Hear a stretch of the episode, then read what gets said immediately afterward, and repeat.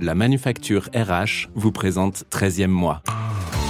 Mazar, c'est un des leaders en cabinet euh, d'audit euh, de conseil fiscalité, donc euh, autour des métiers du chiffre. On est présent dans 93 pays maintenant. Et moi, j'ai la chance d'aider RH pour la France, donc c'est 4000 collaborateurs. Nos enjeux, c'est comment on transmet de génération en génération et surtout, voilà, on a un renouvellement des équipes assez conséquent. C'est pas grave, mais c'est comment on, reste attractif, comment on maintient cette culture d'entreprise, cet ADN. La société est axée, Exactement. a été structurée autour du CDI. On se projetait toute une vie dans une entreprise. Avoir 20 ans de carrière chez Mazar, aujourd'hui, tout le monde me regarde en me disant Mais comment, à 42 ans, mhm. ça arrive encore? Je vais te développer, je vais t'accompagner, quitte à te voir partir de l'organisation. Parce que si je suis un bon manager et que je t'ai bien coaché, peut-être que aussi, je vais savoir te laisser partir vers autre chose. Papa, c'est vrai que tu licencies des gens? C'est la phrase que ma fille m'a prononcée un matin sur le chemin de l'école. Je suis Flaubert, ancien DRH et fondateur de la Manufacture RH, le spécialiste du recrutement et du coaching des fonctions ressources humaines. Avec 13e mois, je vous propose d'aller à la rencontre de celles et ceux qui font briller les ressources humaines. Qu'ils soient DRH et Charbipi, responsables du recrutement ou des relations sociales, ils vont vous inspirer et vous donner une autre vision de ce métier formidable. Bonjour Mathilde. Bonjour Flaubert. Bienvenue dans 13e mois. Alors c'est une DRH aux multiples facettes et qui est sur tous les fronts que j'ai le plaisir de recevoir aujourd'hui. Mathilde, tu es en effet partout. Directrice des ressources humaines de Mazar France et dans le groupe depuis près de 20 ans, tu es également la présidente du LabRH. Alors pour celles et ceux qui ne connaissent pas le LabRH, c'est un écosystème collaboratif axé autour de l'innovation RH et qui permet à des startups RH de se développer et en même temps à des entreprises de trouver de nouvelles solutions innovantes en ressources humaines. J'ai également vu des chroniques de toi dans Entreprise et carrière et je te vois régulièrement aux côtés d'Alexia Borg sur BFM Business dans son émission Tech RH, Alexia que j'ai eu le grand plaisir de recevoir à ce micro pour le 17e épisode de 13e mois. Mais tu ne t'arrêtes pas là, ce serait trop simple et certainement trop classique. Tu vas en effet être très bientôt sur la scène du Grand Rex. Oui, sur la scène. Une DRH qui monte sur une scène mythique pour se prêter à un concours d'anecdotes sur le travail. Alors l'exercice n'est pas commun, mais il doit être très sympa car s'il y a un témoin de ce qui se vit en entreprise, c'est bien le ou la DRH qui assiste chaque jour à tout ce qui se joue dans l'environnement vivant et toujours plein de surprises qu'est l'entreprise. Donc tu es partout Mathilde, mais l'important c'est que tu sois avec nous aujourd'hui, que tu nous accordes un peu de ton précieux temps pour que l'on puisse échanger sur ta vision des grands enjeux RH de demain. Dans cet épisode, on va parler des nouveaux modes de collaboration et de la culture managériale qui va avec ces nouveaux modes. Mais avant cela, qui es-tu, Mathilde Lecause? Déjà, quand je t'entends, je me dis, ouais, c'est moi. Euh, déjà, je suis, je suis Mathilde. Je suis originaire de Bretagne, une région que j'aime beaucoup. J'ai 42 ans, je suis maman de trois enfants effectivement, j'ai croisé la route de Mazar il y a presque 20 ans. Et je pense que ça a d'abord été un coup de cœur avec une organisation, comme quoi on peut avoir encore envie de s'engager euh, longtemps pour une organisation. C'est beau. Euh, voilà. Et rien ne me prédestinait à être DRH euh, un jour. Donc, je J'avoue, je suis toujours euh, émerveillée d'entendre tout, voilà, toute cette présentation en me disant, mais c'est vraiment moi. Euh, dans quelle partie? Parce que tu n'as pas commencé dans les Non, en fait, je suis rentrée chez Mazar, euh, comme la plupart des collaborateurs, en tant qu'auditrice financière. Donc, vraiment, en me disant, je vais rester deux, trois ans. Mhm. je vais apprendre à découvrir l'entreprise de l'intérieur. Je ne savais pas quoi faire en sortie d'école. J'ai fait une école de commerce, donc j'étais assez généraliste. J'avais des cours de droit. J'aimais beaucoup ça, mais alors c'est marrant, la fonction RH, je me disais, c'est pas une fonction dans laquelle on débute je me sentais toute petite en fait. Je me suis dit c'est les sujets à traiter sont tellement importants que j'imaginais une fonction vers laquelle on s'oriente avec de l'expérience. Donc c'est pour ça que je me suis pas posé euh, un instant la question d'évoluer tout de suite en RH. J'ai plutôt saisi une opportunité qui s'est présentée à moi chez Mazar en me disant euh, voilà. Euh, je pense que ce qui me caractérise, c'est j'aime profondément les gens. Je pense plutôt quelqu'un très empathique. Donc, de toute façon, euh, les autres euh, s'imposent à moi, puisque dans mhm. ma manière de penser, de, vivre les relations, je me mets systématiquement à la place de l'autre, comment les autres vont ressentir les choses, qu'est-ce qu'ils vont en penser. Et, et j'insiste là-dessus, parce que pour le coup, je pense que c'est une qualité importante quand on est RH, en tout cas dans la manière dont je conçois la, fonction RH qui est de s'occuper des autres.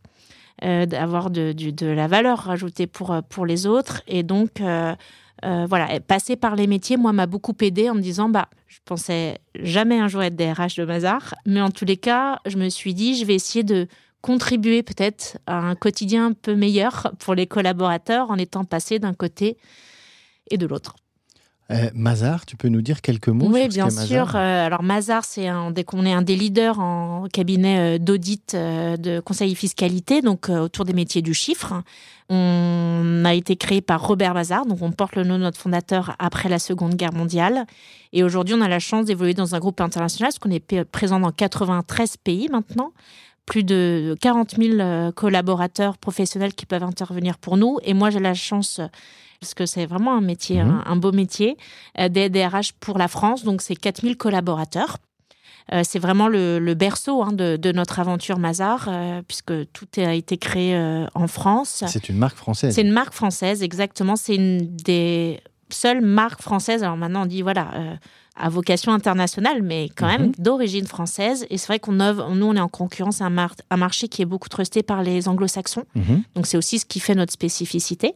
Et une autre spécificité, c'est que notre moyenne d'âge est très jeune. Donc, sur 4000 collaborateurs, notre moyenne d'âge est de 29 ans, puisqu'on recrute euh, des milliers, parce que cette année, ce sera plus de 1500 recrutements rien que pour la France. 1500 recrutements 1500 par an. voilà. Depuis, euh, alors ça, depuis deux ans, puisque c'est un boom euh, d'activité, donc très bien. Mais avant, c'était un millier, donc oui, on a un recrutement très très actif. On a aussi, euh, c'est propre à notre industrie, 25% de taux de turnover. Mhm. Donc c'est plutôt nos, enjeux, c'est euh, comment on transmet de génération en génération et surtout voilà, on a un renouvellement des équipes assez conséquent.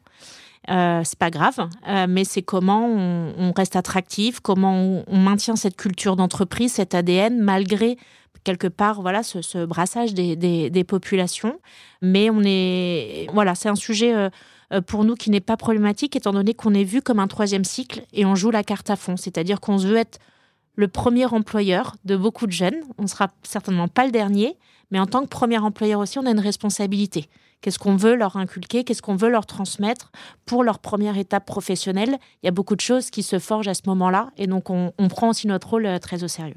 Donc la belle histoire, c'est que tu peux commencer dans un groupe sur une partie technique, et puis aujourd'hui, quelques années après, être DRH sur un périmètre de 4000 salariés. Euh, moi, il y a un sujet que j'aime toujours aborder, c'est euh, il y a plein de chemins qui mènent au RH. Et tu en es la preuve vivante. On n'est pas obligé de rentrer sur une partie euh, spécifiquement ressources humaines, mais on peut passer par le technique. Ça apporte quoi ça? Euh, je pense. Euh, alors, je dis pas qu'il faut être passé par les métiers pour être un, très bon DRH, en supposant qu'on estime que j'en sois une, une, bonne, mais moi, ça m'a aidé dans ma légitimité. Il y a. Alors ça, je suis convaincue, euh, malheureusement, parfois, je ne critique pas du tout la profession. Je l'aime tellement que justement, je veux aussi contribuer à, à sa transformation, dont mes fonctions au sein du Lab RH. Mais je constate que quand je suis arrivée dans cette fonction-là, ce métier-là, moi, je venais avec euh, pas d'utopie, pas de la naïveté. Euh, je pense que c'était m'occuper des gens. Et je me suis dit, euh, un des plus beaux métiers, c'est de faire en sorte que les gens aillent mieux. Et en contrepartie, j'ai ressenti quand même une, fonction qui fait peur, qui souvent est très critiquée. Ça m'a beaucoup peiné parce que moi, moi aussi, j'ai besoin de trouver du sens dans ce que je fais et du coup faire un métier en tant qu'empathique qui est totalement critiqué, non valorisé, voire parfois ouais, euh, malmené par, euh, on va dire, ses, clients internes, j'avais du mal à me projeter en y trouvant, euh, un sens. Et c'est vrai que parfois, et je ne peux pas toujours dire que ça n'est pas fondé, peut-être et constater la fonction RH une posture haute, très, voilà, il faut faire comme ci, il faut faire comme... Et moi, ça, dès le début, je me suis dit, mais qui vais-je être pour pouvoir dire des choses sur euh, les performances des gens, sur la manière peut-être de manager, sans déjà moi être passé par le métier, c'est-à-dire parler de quelque chose que je ne connais pas. Ça, c'est ça, ça a toujours quelque chose dans mon fonctionnement qui m'a mis très mal à l'aise. Je pense qui, qui me déstabilise moi, parce que du coup, je me sens pas moi-même légitime. Donc, pour ma légitimité à moi, ça me semblait très important. Ça l'est aussi pour mes équipes, dans le sens où aujourd'hui, euh, quand on intègre une nouvelle personne, je demande à ce que soit fait soit un séminaire d'onboarding avec les métiers, soit des vies ma vie, soit une, une immersion sur le terrain, parce que je me dis, pour comprendre les autres, il faut les voir vivre. Et dans la fonction RH, la manière, en tous les cas aujourd'hui, dont je le vois, il y a vraiment ce sujet d'avoir l'utilisateur, le, client au centre. On vient répondre à ses besoins. Et donc, euh, il faut comprendre les gens qu'on adresse. C'est la meilleure façon de pouvoir répondre à leurs enjeux. Et donc, quoi de mieux que d'aller vivre avec eux ce qu'ils vivent pour bien les comprendre. Donc, pour moi, c'était euh, extrêmement important. Euh, mais je l'ai fait euh, inconsciemment, je pense d'abord parce que je, peut-être que j'avais un sujet de légitimité personnellement par rapport à, cette fonction-là, et du coup, venir des métiers m'a beaucoup aidé. Donc, ce que j'entends dans ce que tu dis, parce que moi, ce que je, souhaite aussi à travers ce podcast, c'est euh, montrer ce qui se fait, ce qui se vit en entreprise. Quand il y a une personne qui rejoint ton équipe à la direction des ressources humaines de Mazar, il y a souvent un vie ma vie, c'est-à-dire une immersion sur le terrain avec des auditeurs, des auditrices, pour comprendre ce qu'ils vivent au quotidien et ensuite, en effet, pas être euh, dans une tour d'ivoire là, à réfléchir à des choses qui servent à rien, mais vraiment qui ont un impact sur le terrain en connaissant ce qui se vit sur le terrain, c'est ça? Exactement, tout à fait, pour mieux comprendre. En plus, nous, c'est vrai qu'on propose des métiers audit financier, par exemple. Enfin, c'est des métiers euh, qu'on ne voit pas au quotidien. Euh, si je veux des métiers dans le B2C, par mhm. exemple, on peut les observer euh, en tant que client ou consommateur, mais l'auditeur financier, si on n'est pas euh, financier soi-même, voilà, et à côté de lui, on n'en croit jamais dans sa vie. Donc, c'est extrêmement dur pour des recruteurs, pour des HR business partners, pour mais tous les métiers, même pour ceux qui font la marque employeur, de de parler et d'être entendu par leur cible si en fait on ne parle pas le même langage et on ne projette même pas ce qu'est leur quotidien. Et donc, euh, oui, alors souvent les équipes reviennent en disant, là, c'est très loin de mon univers. Je dis, c'est pas grave, mais au moins, quand vous pensez à eux, quand ils vous parlent de leur métier, vous arrivez à projeter visuellement dans quel cadre ils travaillent, quelles sont la nature de leurs interactions. En tout cas, je dis pas que ça permet de tout comprendre, mais c'est un B à bas, je dirais, pour euh, déjà euh, être dans la vraie collaboration, en fait, avec ces interlocuteurs en interne. Encore un, point là qui me vient par rapport à ce que tu as dit euh, de, ton parcours. Quand tu parles de Mazar, tu parles donc d'un turnover, tu parles d'une moyenne d'âge qui est plutôt assez faible, euh, mais c'est normal ce turnover. Et cette première école de la vie professionnelle, je trouve très très belle cette image. C'est pas facile parce qu'on donne les premières bases à des personnes qui sortent de l'école. J'imagine que ça, ça engage, ça responsabilise. Et puis, euh, il faut savoir se réinventer aussi pour aller chercher ces profils, ces nouveaux profils, garder les meilleurs. C'est un, vrai sujet, ça? Euh, Complètement. Euh, alors, moi, je pense qu'on a une vraie responsabilité, notamment dans l'incarnation du modèle managérial ou de leadership, parce que les gens qu'on a la chance d'accueillir dans notre organisation et d'accompagner, sont quand même statistiquement, voilà, vont, on le sait, euh, sont des personnes euh, qui comprennent vite, évolutives, qui ont envie de faire plein de choses et donc un jour auront aussi des responsabilités et à leur tour seront responsables. Et donc la manière dont on adresse ces sujets-là va forcément laisser une empreinte. Et je pense qu'on redonne ce qu'on a vécu. Donc ça, c'est, on a cette responsabilité-là de bien les adresser.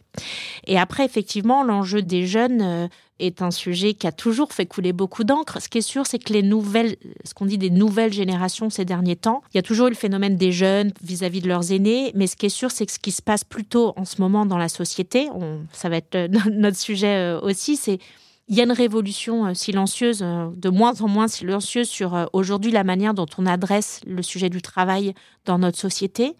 Ce qui est sûr, c'est que ces jeunes générations qui n'ont connu que le numérique aussi, que mmh. ce nouveau monde, ont des attentes très particulières, sont souvent, euh, je trouve aussi, le, en tout cas, c'est une génération décomplexée à être le porte-drapeau de combats qui veulent peut-être mener plus largement euh, une part plus importante de la société, mais leurs aînés qui ont connu l'avant, l'après, on a connu les codes avant, qu'est-ce qu'on a le droit de faire, qu'est-ce qu'on nous autorisait de faire, etc. Je pense qu'on est un petit peu plus timide sur la manière dont on souhaite révolutionner en fait ces sujets-là, et les jeunes beaucoup moins. Donc c'est vrai que c'est beaucoup plus euh, challengeant parce que euh, ils sont beaucoup moins dans le compromis. Donc soit on arrive tout de suite à répondre à leurs attentes maintenant, soit en fait euh, ils vont aller voir ailleurs et je parle même pas qu'en France, mais aujourd'hui on a vraiment une globalisation du marché du travail. Donc je pense qu'on a des enjeux très culturels français à adresser, que n'ont pas nos, pays voisins.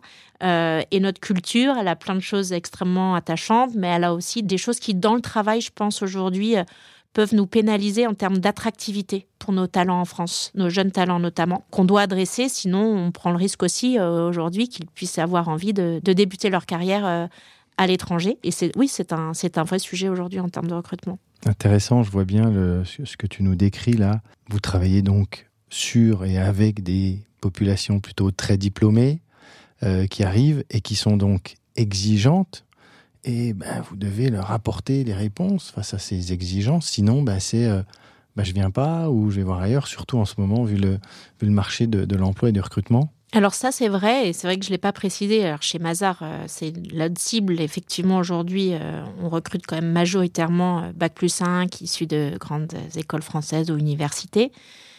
Toutefois, euh, ces exigences, je le constate, elles dépassent bien euh, le, niveau académique, euh, voire même le milieu social, la, zone géographique. C'est ça qui est assez étonnant. On pourrait se dire facilement, ah oui, mais c'est les gens qui sont en pouvoir, qui sont en rapport de force positif, qui peuvent être très exigeants. Et donc les jeunes diplômés, ils ont plein d'offres. Donc du coup, le rapport de force est en leur faveur. Mais en fait, ça, va bien au-delà parce qu'aujourd'hui, quand on adresse aussi des jeunes qui ne sont pas encore diplômés, qui sont loin d'avoir entamé leurs écoles, même des lycéens, quand on adresse des gens qui sont peut-être sortis un petit peu du parcours euh, scolaire et pour autant, euh, ça veut pas dire qu'ils sont, euh, n'ont pas de talent. et aujourd'hui, heureusement, le talent ne s'arrête pas au diplôme, même si c'est quelque chose de très marqué en France. Ces aspirations de changement, elles sont adressées aujourd'hui par toute typologie de jeunes. Et c'est ça, c'est que je pense qu'aujourd'hui, ces enjeux-là, c'est plutôt le, le fait que, quelque part, cette révolution numérique qu'on a vécue maintenant y a plus de 20 ans, elle n'a pas eu son pendant dans la manière de penser l'organisation de travail. En fait, il y a encore beaucoup de choses dans la manière dont on organise, on pense le travail qui découle davantage de la révolution euh, industrielle.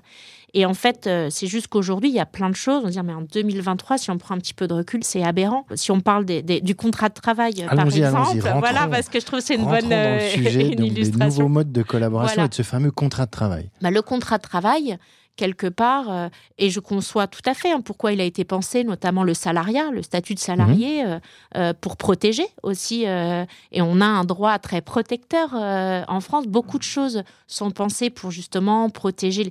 Et tant mieux, il le faut. Enfin, je ne suis pas du tout en train de remettre en cause ça, mais c'est vrai que pour un jeune aujourd'hui qui, quel, encore une fois, quel que soit son niveau de formation aujourd'hui, parce que de plus en plus de jeunes se veulent autodidactes, auto-entrepreneurs, vont se lancer comme ça, n'ont pas envie d'études, parce que la façon même dont on pense l'éducation aujourd'hui est challengée par cette nouvelle euh, génération. Eux, euh, la sécurité de l'emploi, par exemple, c'est quelque chose, quand on on a un horizon de vie à deux, trois ans, quand aujourd'hui, on peut aussi faire partie de cette génération un peu désillusionnée en se disant mais est-ce que je vais avoir des enfants dans ce monde incertain, mhm. euh, la guerre, l'environnement, les virus, les euh. virus, enfin. Et du coup, en fait, on a une génération assez désabusée qui ne se projette pas. Donc, le modèle de leurs aînés, de je commence un travail, je prends sa EDI, je deviens euh, propriétaire, je fais mes enfants, je leur paye leurs études, c'est fini ces modèles-là. Je dis pas qu'ils ne le vivront pas, mais a priori, c'est pas comme ça qu'ils se projettent dans la vie.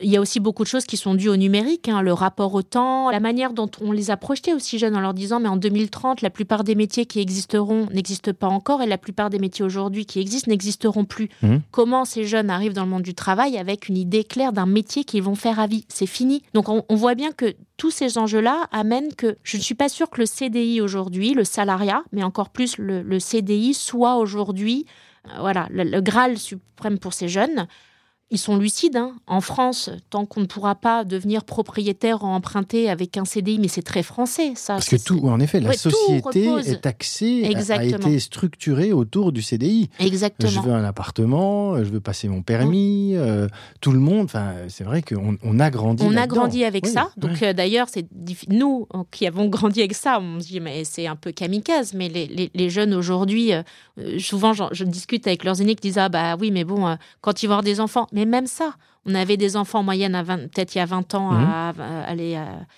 25, 26 ans, en tout cas bien avant 30 ans, quand aujourd'hui ça va être plutôt proche de 35, en tout cas si on regarde euh, aussi en Ile-de-France. Donc tout ça euh, change. Et je vais même plus loin, c'est que le salariat est vu même comme aliénant. Et parce qu'on se rend compte qu'en fait, c'est peut-être pas la manière dont il a été pensé à l'origine, mais la manière dont il est utilisé dans les organisations, si je prends l'exemple des clauses d'exclusivité de nos concurrences, mais la clause d'exclusivité, par exemple, que nous, on a fait euh, chez Mazar sauter en 2019 suite à une enquête auprès des jeunes qui disait que la plupart des jeunes voulaient avoir plusieurs jobs en même temps. Nous, pendant très longtemps, on a interdit la double activité. Ce que beaucoup d'entreprises font. Bah, je, remets juste euh, un peu de précision. Oui, la clause d'exclusivité pour celles et ceux qui n'ont pas tout à fait les idées claires là-dessus. Dans un contrat de travail, on demande à la personne qui va s'engager avec nous, ok, tu vas travailler avec nous en CDI, voire en CDD, mais tu vas travailler que, pour, nous. C'est ça la clause d'exclusivité. Et vous, chez Mazar, depuis 2019, vous avez dit, on la met de côté, sauf euh, concurrence mm. directe, mais tu peux aller faire autre chose à côté, c'est ça? On le matérialise même. On a une clause cumul d'emploi où on dit que nos salariés sont, sont autorisés à faire un cumul d'emploi euh, à partir du moment où ce n'est pas concurrent à l'activité cœur de Mazar, donc c'est-à-dire du commissariat au compte, expertise comptable, etc. Donc effectivement, euh, ça, ça se manifeste comment? C'est souvent du salariat et l'auto-entrepreneuriat. C'est le plus grand cas de figure aujourd'hui hein, des, des, gens. Donc je peux avoir un autre contrat de travail à côté ou alors être auto-entrepreneur. Alors en général, le salariat, on ne peut pas être à temps plein dans deux boîtes parce que là, pour le coup, la limite légale. Voilà. Euh, Donc, mais on peut avoir deux temps partiels. Donc on peut être euh, de salarié. Mais là, l'idée, c'est de dire je suis à temps plein dans une organisation. Mais à côté, j'ai une autre activité aussi qui me génère des, des, des revenus. Et même ça, c'était, euh, ça n'était pas autorisé par le passé. Euh, et puis, au-delà du fait que c'était pas autorisé, c'était même mal vu. Moi, je me rappelle de personnes qu'on pouvait recruter, qui avaient une activité à côté, euh, qui était même de l'événementiel ou des choses comme ça. Euh, bon, on peut, je sais pas, être DJ ou je ne sais quoi, mais on se disait ah oui non mais attends, il va être fatigué, alors qu'en fait c'est quelque chose qui est épanouissant pour lui. Complètement, complètement. C'était je pense qu'on y reviendra après si on tire le fil, mais bon, ça remet, enfin, ça venait toucher la culture managériale, les notions de pouvoir, le pouvoir qui est souvent assimilé au contrôle, donc à l'aliénation des gens. D'ailleurs, le sujet de la culture managériale, on en parlera tout à l'heure. C'est les gens face à ça se sentent dépossédés de leur. Mais de quoi J'ai envie de leur dire, les gens ne mmh. vous appartiennent pas. Ils nous font l'honneur de vouloir monétiser leurs compétences versus un travail, enfin, de les mettre à notre service. Mais aujourd'hui, se dire euh, les gens sont à moi, et aujourd'hui, j'entends encore beaucoup de choses comme ça, qui me dit que je vais avoir le contrôle, qui me dit que je vais pouvoir faire rien que le télétravail. Le télétravail. Mmh. Si je dois bien trouver quand même un côté positif au Covid, c'est bien cela. Encore, et c'est pas si longtemps qu'avant.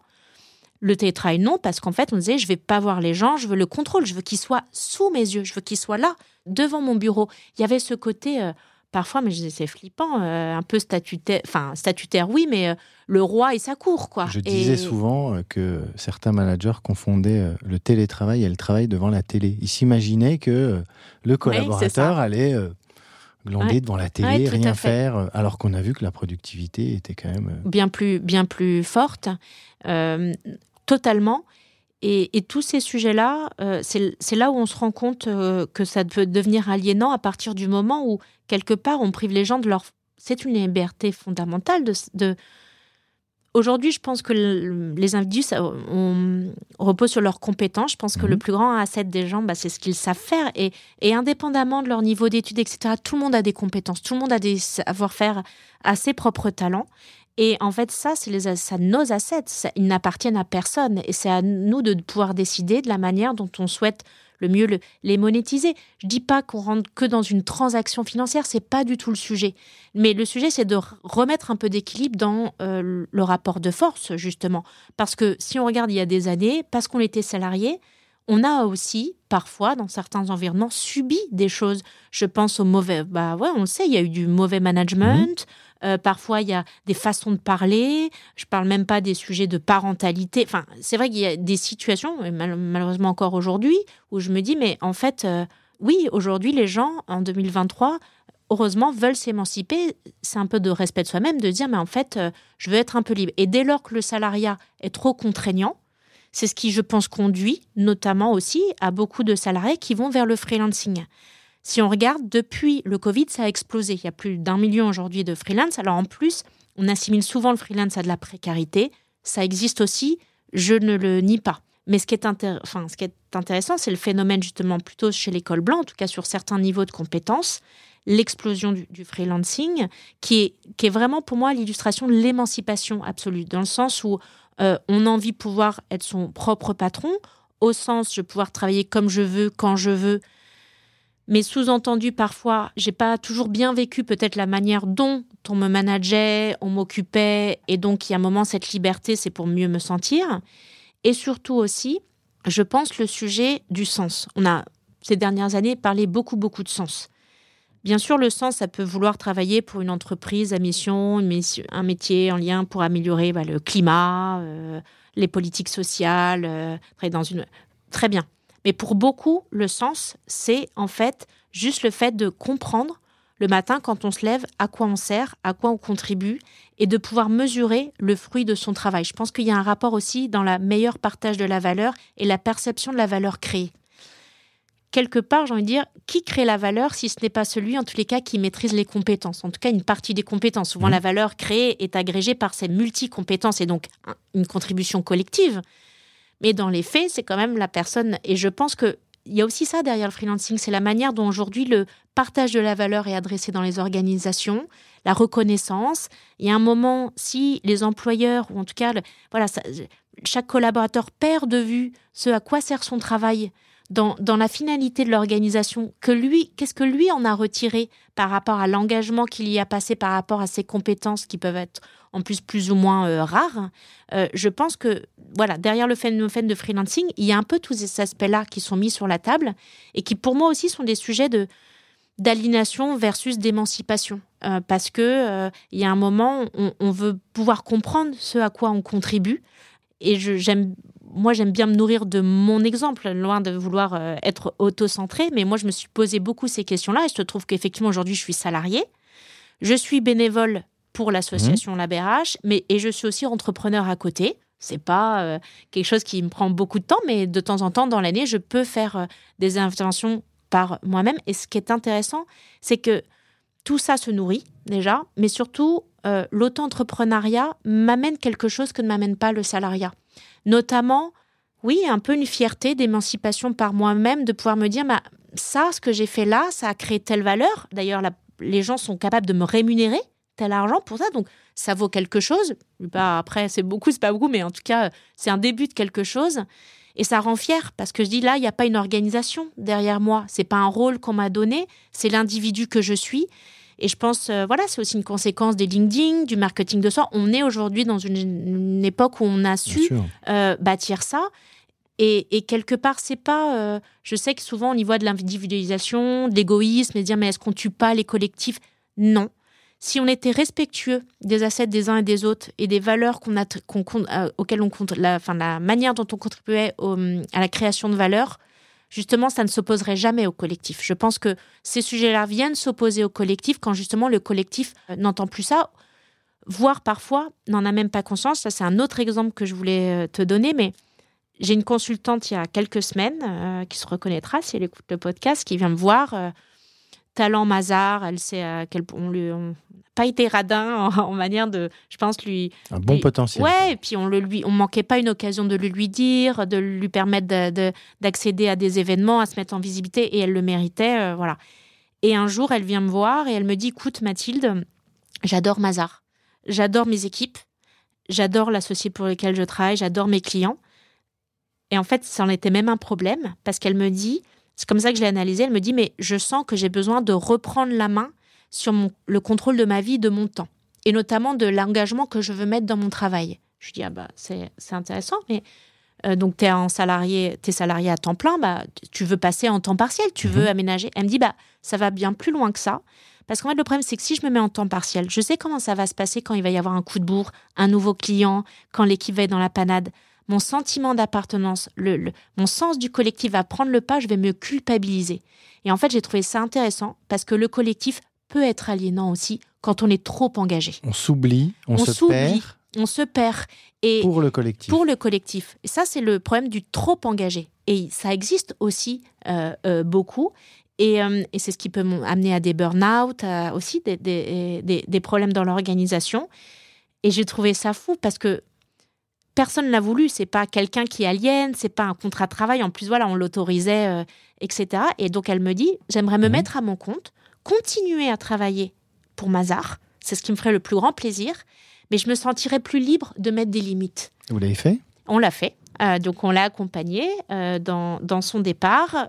Et puis je lui ai même proposé une formation pour savoir la différence entre salarié et Je suis très open là-dessus parce qu'en fait je me dis si c'est une, une, aspiration des gens, ne luttons pas, au contraire, accompagnons-le. C'est la meilleure façon de faire en sorte qu'il continue à travailler dans mon écosystème. Moi, je veux pas une organisation avec le plus de salariés. Si demain, il n'est que 3000 salariés et 1500 en freelance, j'ai pas de sujet. Je me dis pas oh là là, je, vais, je, suis DRH d'une boîte de plus en plus petite. Oui, c'est pas périmétrique, quoi. Mais, mais souvent, on raisonne comme ça. C'est marrant, tu es DRH d'une boîte de combien de personnes? Tu manages une équipe de combien de personnes? Mm. Tu diriges une BU de combien de personnes? Comme si ça, c'était le pouvoir, ça, montrait l'importance. Moi, je pense plus en écosystème, en création de valeur. Mon, mon objectif, enfin, ma mission, je pense, n'est pas d'avoir le plus de salariés Mazar, en tout cas en tant que représentant de, de la figure employeur, mais de faire en sorte qu'on a les bonnes compétences au bon moment et que tout le monde, oui, prenne plaisir à travailler pour créer de la valeur. Donc, euh, je, pense que j'ai plutôt intérêt à l'accompagner, de faire en sorte qu'il crée un écosystème d'alumni mhm. Mazar freelance qui continueront à contribuer à ma création de valeur, puisqu'ils décideront, par envie, de continuer à travailler pour moi. Et les mauvais coucheurs, euh, on sait qu'ils sont euh, présents. Euh, qui pourrait dire ok mais plus il y a de freelance plus il y a de flexibilité plus tu peux arrêter de travailler avec telle personne et telle personne oui, alors c'est vrai, ça c'est un, un, des risques. après, je pense que l'enjeu, encore une fois, c'est de le faire de façon responsable, dans le sens, je, la manière dont je vois ça ne m'empêche pas d'avoir moralement une responsabilité. C'est-à-dire que si on prend un freelance à temps plein toute l'année, c'est une question de moralité. Et j'allais dire, quelque part, que le droit soit là ou pas. Alors, vous me direz, de toute façon, il y a toujours le sujet de risque de requalification. Oui, parce que si tu le euh, prends toute l'année, qu'il a son adresse de la boîte, à plein temps, qu'on le coupe, etc. Non, mais, mais c'est ça qui est peut-être. Euh, j'ai pas besoin d'un cadre légal qui va me rappeler à mes obligations. Je pense qu'elles sont d'abord euh, morales. C'est mhm. ça, avoir, être une entreprise responsable et être responsable dans ses actes. C'est de savoir qu'on fait bien les choses d'un point de vue éthique. Mhm. Maintenant, il y a plein de choses à mettre en place. On peut très bien aussi, d'un point de vue éthique, décider, bah, on ne veut pas, par exemple, euh, Mazar ne doit pas être, ne doit représenter que 50% de ton actif. On peut aussi, nous, décider de mettre des garde-fous. Ou alors sur une durée et dire, bah non, on va travailler avec toi pendant X temps, donc ça donne une perspective. Euh, Exactement. Donc ça donne une flexibilité qui n'existe pas aujourd'hui. Qui n'existe pas et qui est très difficile à intégrer pour les organisations parce que cette flexibilité, effectivement, il y a le sujet de on ne va pas travailler tout le temps, mais il y a aussi des compétences dont on n'a pas besoin à plein temps dans l'organisation. Je vais même un peu plus loin. Avoir des friends dans son équipe, je pense que ça apporte de l'innovation, du benchmark, euh, de l'ouverture sur les autres, parce qu'ils ont vu plein d'autres environnements. Donc, c'est une nouvelle façon pour moi d'appeler de faire de l'open innovation, en fait, mhm. dans l'ouverture euh, aux autres. Toutefois, je vois bien qu'aujourd'hui, tous les freins à cela, c'est alors bien sûr il y a les freins juridiques puisqu'aujourd'hui quand même la manière dont est pensé le droit euh, bah, n'encourage pas les DRH à procéder ainsi, mais surtout je vois tous les freins euh, opérationnels, notamment managériaux, quand j'entends. Mais Mathilde, si je prends freelance, surtout, on va aller dans un cabinet comme Mazar, parce que c'était chez Mazar, sans, jugement, parce que je vois bien la complexité de la, transformation. On met en plus des, des, des consultants ou des freelances pour des clients. Donc, il y a à la fois, on est responsable vis nous, mais aussi vis-à-vis d'un tiers. Mais quand j'entends qui me dit que je vais avoir le contrôle sur eux, je lui dis, mais en fait, aujourd'hui, tu n'as le contrôle sur personne. C'est faux. Enfin, sur un salarié, on n'a pas le contrôle. Il veut arrêter de travailler, il fait un abandon de poste. Même pire, il reste là, mais il est désengagé. Donc en fait, dans la prestation en plus intellectuelle, j'allais dire, euh, enfin, c'est plutôt une notion d'engagement que de présence euh, physique, enfin là, ou, d'heure. Et donc on voit bien que les sujets sont pas les bons sujets à adresser, mais on est encore dans les organisations à la verticalité, au statut, et puis pour beaucoup, c'est ce, contrôle qui est pour eux euh, source de pouvoir. C'est vrai que moi, j'ai toujours plutôt vu la légitimité. Je préfère être euh, légitime qu'incontournable parce que j'ai, par exemple, décidé, j'ai mis en place un contrôle qui dit que c'est la DRH qui décide. Mhm. Ça, c'est une façon d'être incontournable, mais pas pour les bonnes raisons et pas pour la bonne, bonne valeur euh, produite. Et en fait, dans beaucoup dans les organisations, comme on est, et je pense que c'est chaque individu, comme nous-mêmes en tant qu'individu ou manager, parfois, on n'est pas conscient de sa valeur de la valeur qu'on apporte parce qu'on n'a pas la reconnaissance dans l'organisation, on n'a pas le feedback. Oui, on a peur. On a peur que ces équipes nous remplacent. On a peur de faire appel à Frida. On a peur de tout, en fait. Et je pense que c'est le plus, peut-être le mal le plus important aujourd'hui dans les organisations.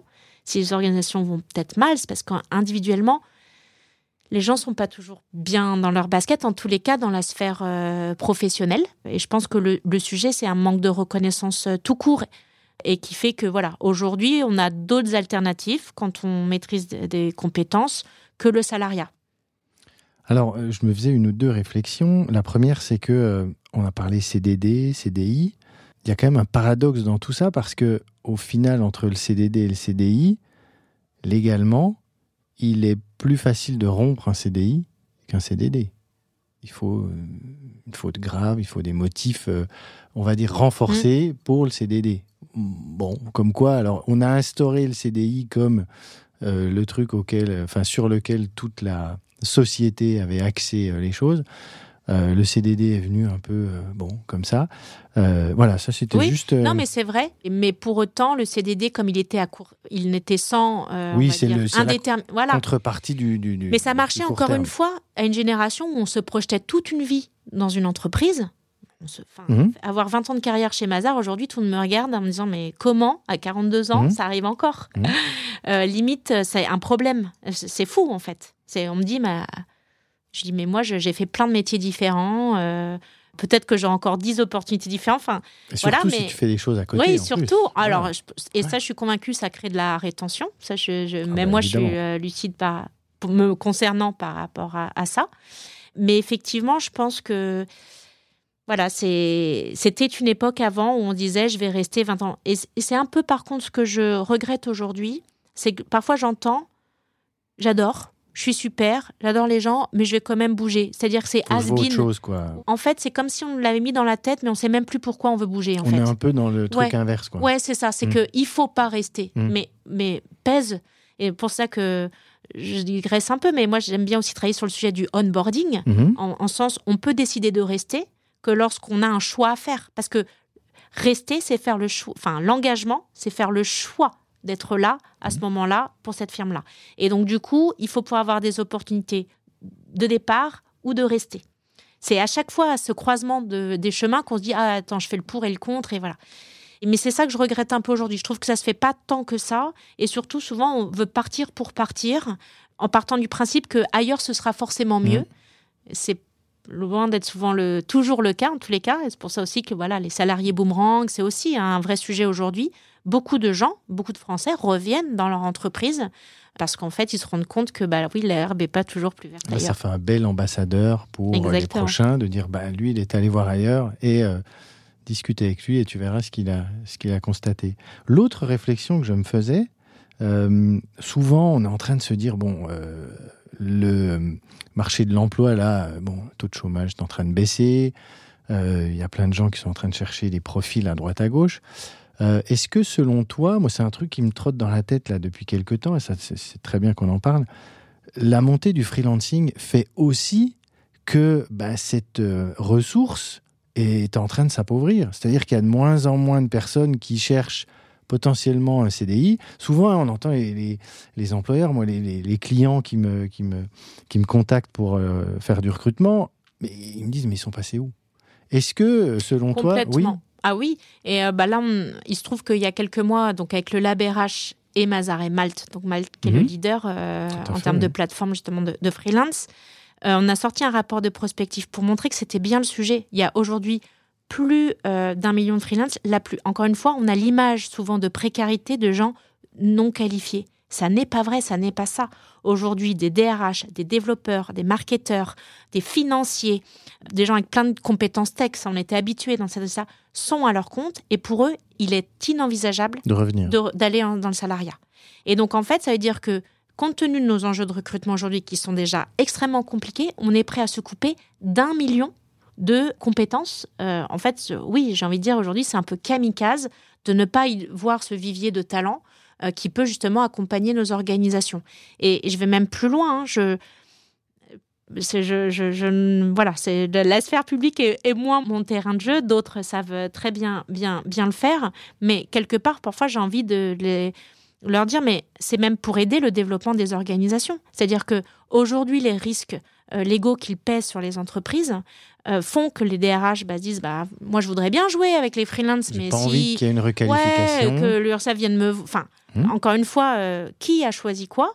Et en fait, ça peut freiner même le développement des, des, organisations, parce qu'aujourd'hui, c'est à la fois le fait que les gens veulent plus être en salariat, mais c'est aussi le sujet que les compétences dont les organisations ont besoin pour leur développement, elles sont de plus en plus nombreuses. C'est-à-dire que, enfin, c'est ça qui évolue depuis des années. C'est que maintenant, on a plein de compétences dont on n'entendait pas parler il y a 20 ans. Ah Et aujourd'hui, on ne peut pas tous les internaliser à plein temps. C'est utopique. Donc, de toute façon, il faut bien un fonctionnement un peu différent parce que devant cette ce gros, gros volume de, compétences dont on a besoin, il va falloir des modèles beaucoup plus flexibles parce que toutes les organisations n'ont pas besoin en plein temps, ne peuvent pas toutes se les rémunérer voilà, sous forme de salariat, etc. Donc, je dirais, oui, c'est à la fois pour nous aider à recruter, mais aussi pour aider les organisations à faire face aux défis qu'elles ont dans les années, euh, les années à venir. Ok, génial. Là, on a pris une, une bouffée d'air, de, de, perspective, de prospective. Donc, euh, on va continuer en allant justement, tu l'as un peu abordé, mais sur euh, bah, comment se mettre au diapason, managérialement parlant, de euh, ces euh, nouveaux modes de collaboration, de tout ce qui bouge. Alors ça a commencé avec le télétravail. Hein. J'ai pour habitude de dire qu'un mauvais manager en présentiel devient un très mauvais manager en distanciel. Euh, donc là, si on pousse encore un peu plus loin, on doit manager des gens qui sont pas uniquement, qui ne travaillent pas que pour l'entreprise. Tout à l'heure, tu as abordé le, le sujet d'avoir la main dessus, là, le manager qui dit bah, Moi, j'ai plus la main sur mon équipe. quoi. Ça, aussi, c'est un côté un peu à l'ancienne, là? Complètement. Et effectivement, tu disais, et ça, ça m'a beaucoup marqué pendant le Covid parce qu'on me demandait Mais c'est quoi le management? Enfin, il faut que tu nous apprennes ce que c'est le management à distance. Mhm. Et j'ai dit, mais je suis pas sûre qu'il y ait un management à distance et un management physique. Je pense qu'il y a un management tout court. Le problème, c'est qu'en fait, en ayant le télétravail, on s'est rendu compte que les gens ne savait pas manager. Et, enfin, manager au sens qu'on, aujourd'hui, ce qu'on appelle management.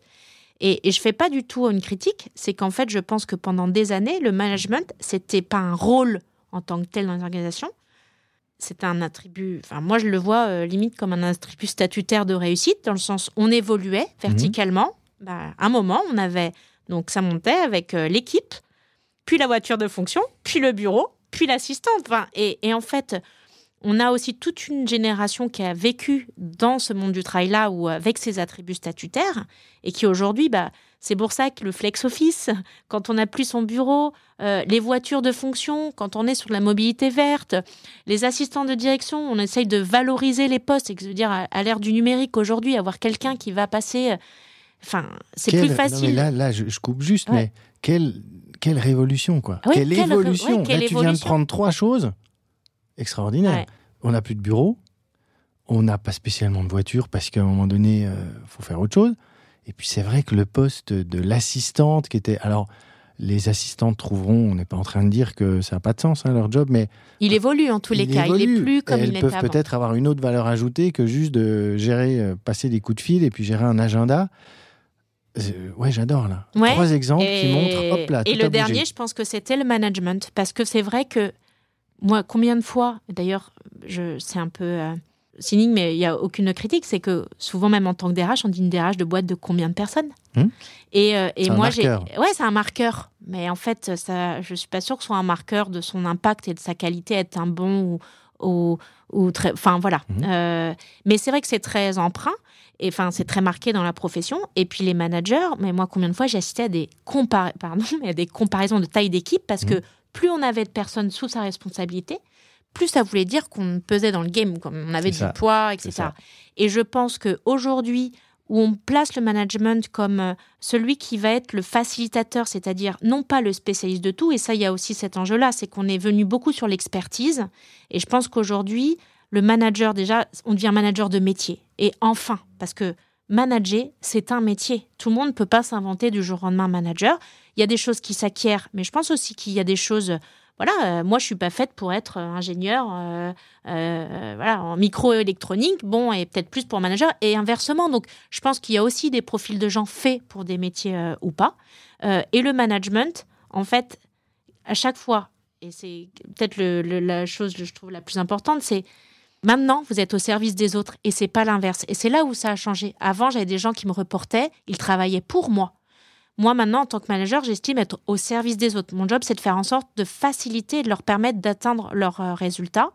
Euh, et aussi me dire, bah, en fait, euh, je suis lucide, je peux pas tout maîtriser. Comme on disait, aujourd'hui, il faut maîtriser tellement de compétences que quelqu'un qui a toutes les compétences, c'est très, très rare. Donc, forcément, le manager, il doit dire, bah, OK, je vais aller chercher les meilleurs sur les thématiques autour de moi par contre, je pense que le rôle du manager, c'est de comprendre les enjeux macro, c'est de pouvoir se dire quelle équipe je vais créer là pour euh, tel euh, enjeu? Euh, donc, c'est dépasser les sujets d'ego, de statut, de force, parce qu'il y a plein de sujets où, je prends l'exemple, alors moi je suis très à l'aise, hein, ne venant pas du sérail RH d'origine, je veux dire, je, je la connaissance du, droit. Enfin, je suis pas une. Moi, si on me cherche une DRH spécialiste de tous les tests du droit social, ok, c'est pas moi. Par contre, tu, es entouré des personnes. voilà. Mais euh, par contre, je comprends les enjeux de transfo, de techno, euh, euh, de marque employeur, d'irréputation, et puis aussi suffisamment de technique pour comprendre ce que me disent les experts d'un point de vue légal mais j'ai surtout mon experte à mes côtés et je n'ai pas de honte à dire qu'elle est bien meilleure que moi et selon les enjeux, c'est elle qui prend le lead. Euh, moi, je dois juste m'assurer de comprendre ce qu'elle me dit et après, c'est moi quand même qui fais les arbitrages. Je prends mes risques, mais je l'écoute. Et ça va être la même chose sur les sujets de communication, les sujets de data, les sujets tech, euh, euh, voilà. Donc, ça complexifie encore plus le rôle de manager, mais surtout, il n'y a rien de statutaire là-dedans. Y a, moi, je n'ai que des devoirs et je n'ai pas de droits euh, dans la manière, en tous les cas, je vois le, rôle. Et c'est sûr que ça, aujourd'hui, pour des gens qui ont connu, je dis même pas qu'ils s'épanouissent là-dedans, quand on a connu qu'un modèle, mais qui ont connu le modèle ancien, c'est hyper euh, déstabilisant de dire, mais en fait, c'est ça aujourd'hui le manager. Donc euh, oui, ça lève plein de, mais attends, mais tu m'enlèves tout le contrôle, comme si ils ne pouvaient exprimer leur légitimité et leur leadership que par le contrôle, parce qu'ils ont connu ça, en fait, pendant très longtemps. Et je pense qu'ils ont peur de pouvoir exprimer peut-être leur légitimité autrement. Bah oui, s'entourer d'experts ou de meilleurs que soi, c'est prendre le risque euh, qu'un jour il arrive à notre place. Mais moi, je me dis, bah, je pense que c'est ça le rôle de manager. Mais... J'aime bien ce que tu dis, ça me fait penser à deux choses. La première, j'avais lu un article une fois quand tu dis euh, être au service des autres. J'avais lu un article une fois, le titre m'avait euh, interpellé. La personne, c'était une, une, demoiselle qui disait j'ai été scout et aujourd'hui je suis un bon manager. Alors j'ai jamais, moi j'ai jamais été scout de ma vie, mais elle expliquait comment dans euh, le scoutisme ou ce qui s'apparente au scoutisme, il y a plein d'autres choses hein, qui, font ça, bah, plus tu montes, plus tu es au service des autres. Et elle expliquait qu'elle avait puisé tout ça dans ce qu'elle avait vécu, elle, jeune, en étant de plus en plus au service des autres. Euh, et l'autre chose à laquelle euh, ce que tu dis me, fait penser, c'est que au-delà du manager que tu es, il y a le manager que tu incarnes. Qu'est-ce que tu renvoies comme image de manager à ton équipe? Et euh, je pense qu'il faut aussi faire le lien avec cette crise euh, de, du management qu'on a connu des jeunes générations récemment, là qu'on dit j'ai pas envie d'être manager. Parce que moi j'ai vu le mec du dessus qui me manageait, ça m'a pas fait du tout mm. rêver. Et en effet, si tu es un manager bien dans tes baskets, que tu es au service des autres, que tu incarnes le truc, bah tu vas créer des vocations de manager euh, des personnes que tu as pu manager. Oui, complètement. Ça, tu as raison. Oui, on a beaucoup entendu les jeunes, ils veulent plus manager, mm. mais, mais en fait, euh, je pense que c'est le miroir de ce que peut-être le, rôle leur a été renvoyé. Euh, on a mis manager des gens, pas que, mais certains dont c'était pas peut-être l'appétence et la compétence première, et c'est pas grave. Ça veut donc dire, pour changer, ça veut donc dire qu'on accepte qu'il y a différentes voies d'évolution.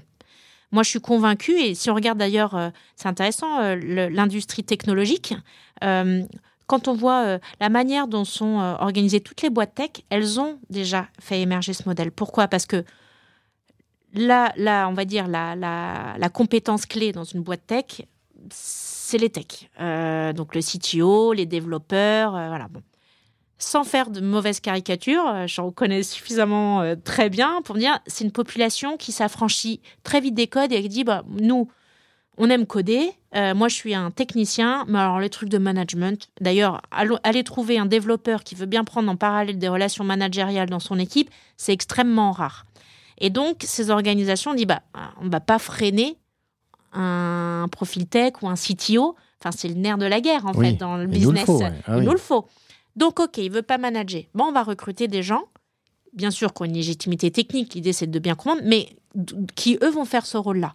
Et quelque part, c'est des organisations dans lesquelles on a vu émerger ces deux voies de carrière, c'est-à-dire uniquement par l'expertise, et ensuite des gens dont le job, c'est plutôt de manager, organiser. Et moi, je crois beaucoup à ça. Le management, c'est une voie de métier, enfin, c'est un vrai métier.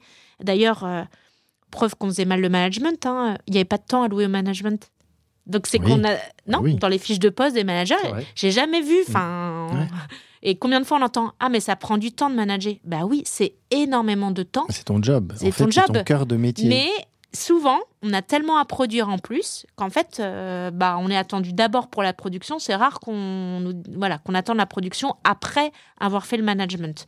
Et donc, dès lors qu'on aura des vrais managers de métier dans les organisations, leur job n'est pas de produire, mais enfin, en tout cas, ou de produire du collectif, mais de vraiment euh, passer du temps à manager, je pense, euh, et de façon indépendante à l'expertise en disant l'un ne freine pas l'autre, c'est-à-dire que ce sont des carrières différentes. Il faut dans les organisations avoir les deux. Je ne suis pas en train de dire que l'expertise ne sert à rien, mais le management est tout aussi important. Être un très bon expert, aujourd'hui, ce qui est sûr, c'est qu'un mauvais management détruit la valeur. On peut être le meilleur des experts. Si on ne sait pas manager, eh ben on se retourne, il n'y a plus personne, ça s'écroule.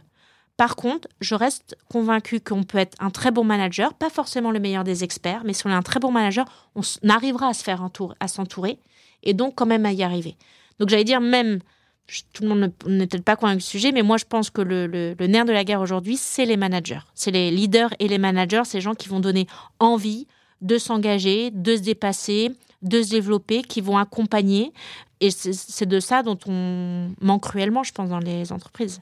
En fait, tu parles de, ce fameux syndrome qu'on a connu pendant très longtemps du bon technicien, de l'ex qui devient expert. Puis un jour, on se dit, bah, c'est lui ou c'est elle, elle va prendre l'équipe. Sauf que ben, il n'est pas accablé pour ça. Et, souvent, il va même rester dans sa zone de confort, à rester dans de la technique, là où il doit être sur de l'humain, et là où il doit faire grandir les gens. Euh, cet entraîneur entraînant et qui doit les, les développer, c'est ça en fait? Exactement. Euh... C'est pas évident parce que dans le management, il y a deux managements. Il y a pour moi le management euh, opérationnel quand même, c'est-à-dire en fait, je vais te guider pour atteindre les résultats euh, escomptés de l'équipe, du département, etc. Mais il y a aussi le management au sens gratuit, au sens don de soi aux autres. Je vais te développer, je vais t'accompagner, quitte à te voir partir de l'organisation. Parce que si je suis un bon manager et que je t'ai bien coaché, peut-être que aussi, je vais savoir te laisser partir vers autre chose. Et ça, ça peut sembler contre-intuitif avec les objectifs de l'organisation. Bon, après, on peut se dire ça restera un ambassadeur heureux, c'est bon pour la marque employeur, c'est ce qui fera recruter, ça j'en suis convaincue, mais opérationnellement, c'est un dilemme aujourd'hui d'être manager parce que parfois, on doit quand même rendre des résultats et puis il y a quelque chose qui, encore une fois, doit aller, euh, qui doit être beaucoup plus dans le don. Et donc, cette dualité de comment je peux être dans la posture coach, mais je peux pas être toujours dans la posture coach parce qu'il y a un moment, je dois être directif parfois, je donne d'un cadre, je dois dire aussi quand je suis pas content parce qu'il y a des choses parfois, il faut le savoir le dire, il faut le courage. Donc c'est vrai que c'est, je trouve un métier extrêmement compliqué ou plein de, de, de, de dualisme dans, dans, la fonction, mais euh, bon, moi je, que je trouve hyper euh, gratifiant. Après, je pense qu'encore une fois, il est peut-être pas fait pour tout le monde, mais c'est un métier qui, qui est sûr en tous les cas peut avoir beaucoup d'impact positif sur les gens. Parce que je pense qu'un management vertueux, responsable, c'est aussi ça qui contribue euh, au mieux-être des individus dans les organisations. Et ça, on reconnaît là le, la voix et l'envie de la DRH qui est euh, comment bien contribuer au bien-être, au mieux-être dans les organisations. Mathilde, merci beaucoup pour ce voyage qu'on a fait. Là, on s'est projeté, euh, on a parlé euh, nouveaux modes de collaboration, management, enfin plein de choses. Donc vraiment, merci beaucoup. On va conclure avec les, trois questions que j'ai l'habitude de, poser à mes invités. La première question, c'est euh, quel conseil tu donnerais à la, jeune Mathilde de 25 ans qui débuterait sa carrière professionnelle dans les RH Elle débuterait pas dans les RH normalement. Elle savait pas qu'elle irait. Aujourd'hui, je, rien n'est parfait. Enfin, je dis pas que, mais je, n'ai rien à regretter. En fait, euh, je lui dirais, je pense qu'il y a quelque chose qui a marché pour moi et, j'ai envie de dire, c'est euh, amuse-toi. À partir du, je me suis vraiment rendu compte que à partir du moment où, je faisais les choses qui avaient, alors j'ai J'ai eu de la chance de travailler dans une organisation qui me l'a autorisé. Hein. Mais euh, à partir du moment où je me suis plus préoccupée de ce qu'on allait pouvoir penser de moi, mais ce qui me semblait juste à mes yeux dans la manière de faire, moi, tous ces, des, tous ces, voilà, euh, beaucoup de choses se sont ouvertes à, à ce moment-là et, j'ai toujours voulu apprendre des choses. Ça m'a amené des RH. Bon, déjà, je me dis, oh, je, suis, je suis assez contente. Non pas, alors ça, ce serait intéressant, non pas tant par, euh, pour certains, c'est statutaire, hein, DRH. Mmh moi, je me dis que je peux avoir un impact. C'est pour ça que ça me rend fière d'avoir ce métier. Et oui, c'est pas tant le statut, mais j'aime pouvoir me dire que je peux avoir un impact. Et en ça, c'est vrai que c'est chouette d'avoir un job à responsabilité où quelque part on a la main sur ses décisions. Et donc euh, voilà, je suis assez fière de ça, mais je l'ai jamais calculé. Et je pense que c'est ce qui fait que ça se passe pas trop mal. donc ça serait amuse-toi et, et, calcule pas en fait. enfin, reste curieuse, voilà, reste curieuse. Quel livre tu emmènerais sur une île déserte? Petit conseil de lecture là. Ouais, alors euh, moi je suis pas très forte en conseil de lecture, je préfère les livres d'images. Donc euh, j'ai un livre que j'adore, je en sors tout le temps, mais c'est le Mood Newton. J'aime beaucoup la photographie, j'aime beaucoup la mode et ben, voilà, je permet de s'évader aussi. Exactement. Et de passer les, le temps et les années, donc. Euh, Très bien. Dernière question, est-ce que tu as une personne là à me recommander de, de, bah, de tendre mon micro euh, qui évolue dans le monde des RH Une petite idée? Ouais, j'en ai, j'en ai plusieurs. Tu as peut-être déjà interviewé. Je pense euh, souvent, il va dire, mais je pense à Claude Monnier, qui est le DRH mhm. de Sony Music. Mhm. Euh, j'aime bien aussi son approche décomplexée et assez audacieuse de la manière de voir son métier. Voilà, j'aime bien échanger avec euh, Thomas Chardin, qui n'est pas DRH, mhm. mais qui aime profondément la fonction RH. C'est chouette de voir des gens aussi qui défendent euh, la profession. Et dernièrement, euh, voilà, je ne me lasse pas d'échanger avec Géry Lamry sur les sujets de métavers, de Web 3.0 et la manière qui peut paraître futuriste, mais la manière demain de faire des ressources humaines. Je pense que notamment sur, euh, on a parlé partage de la valeur, gouvernance participative. Mhm. Je pense que les nouvelles technologies, euh, si elles sont bien utilisées en termes d'éthique, peuvent euh, répondre à pas mal de ces aspects-là. Eh ben merci Ça, beaucoup. Ai trois, mais... eh ben, c'est très bien. Écoute, Alors on va dire c'est que des hommes c'est pas normal. J'ai aussi plein de femmes, bien évidemment. J'aurais peut-être dû commencer par là. je pense à hum, Caroline Aké, qui a beaucoup ben contribué à mon ma progression, mon parcours et qui est aujourd'hui DRH du groupe Manutan. Et dans l'industrie aussi, on fait beaucoup de belles choses. Donc euh, voilà. Eh ben, merci beaucoup Mathilde. Euh, et puis, euh, bah, écoute, on va, on va suivre toutes tes aventures. ok? Merci beaucoup. Merci, merci à toi. À bientôt. Au, revoir.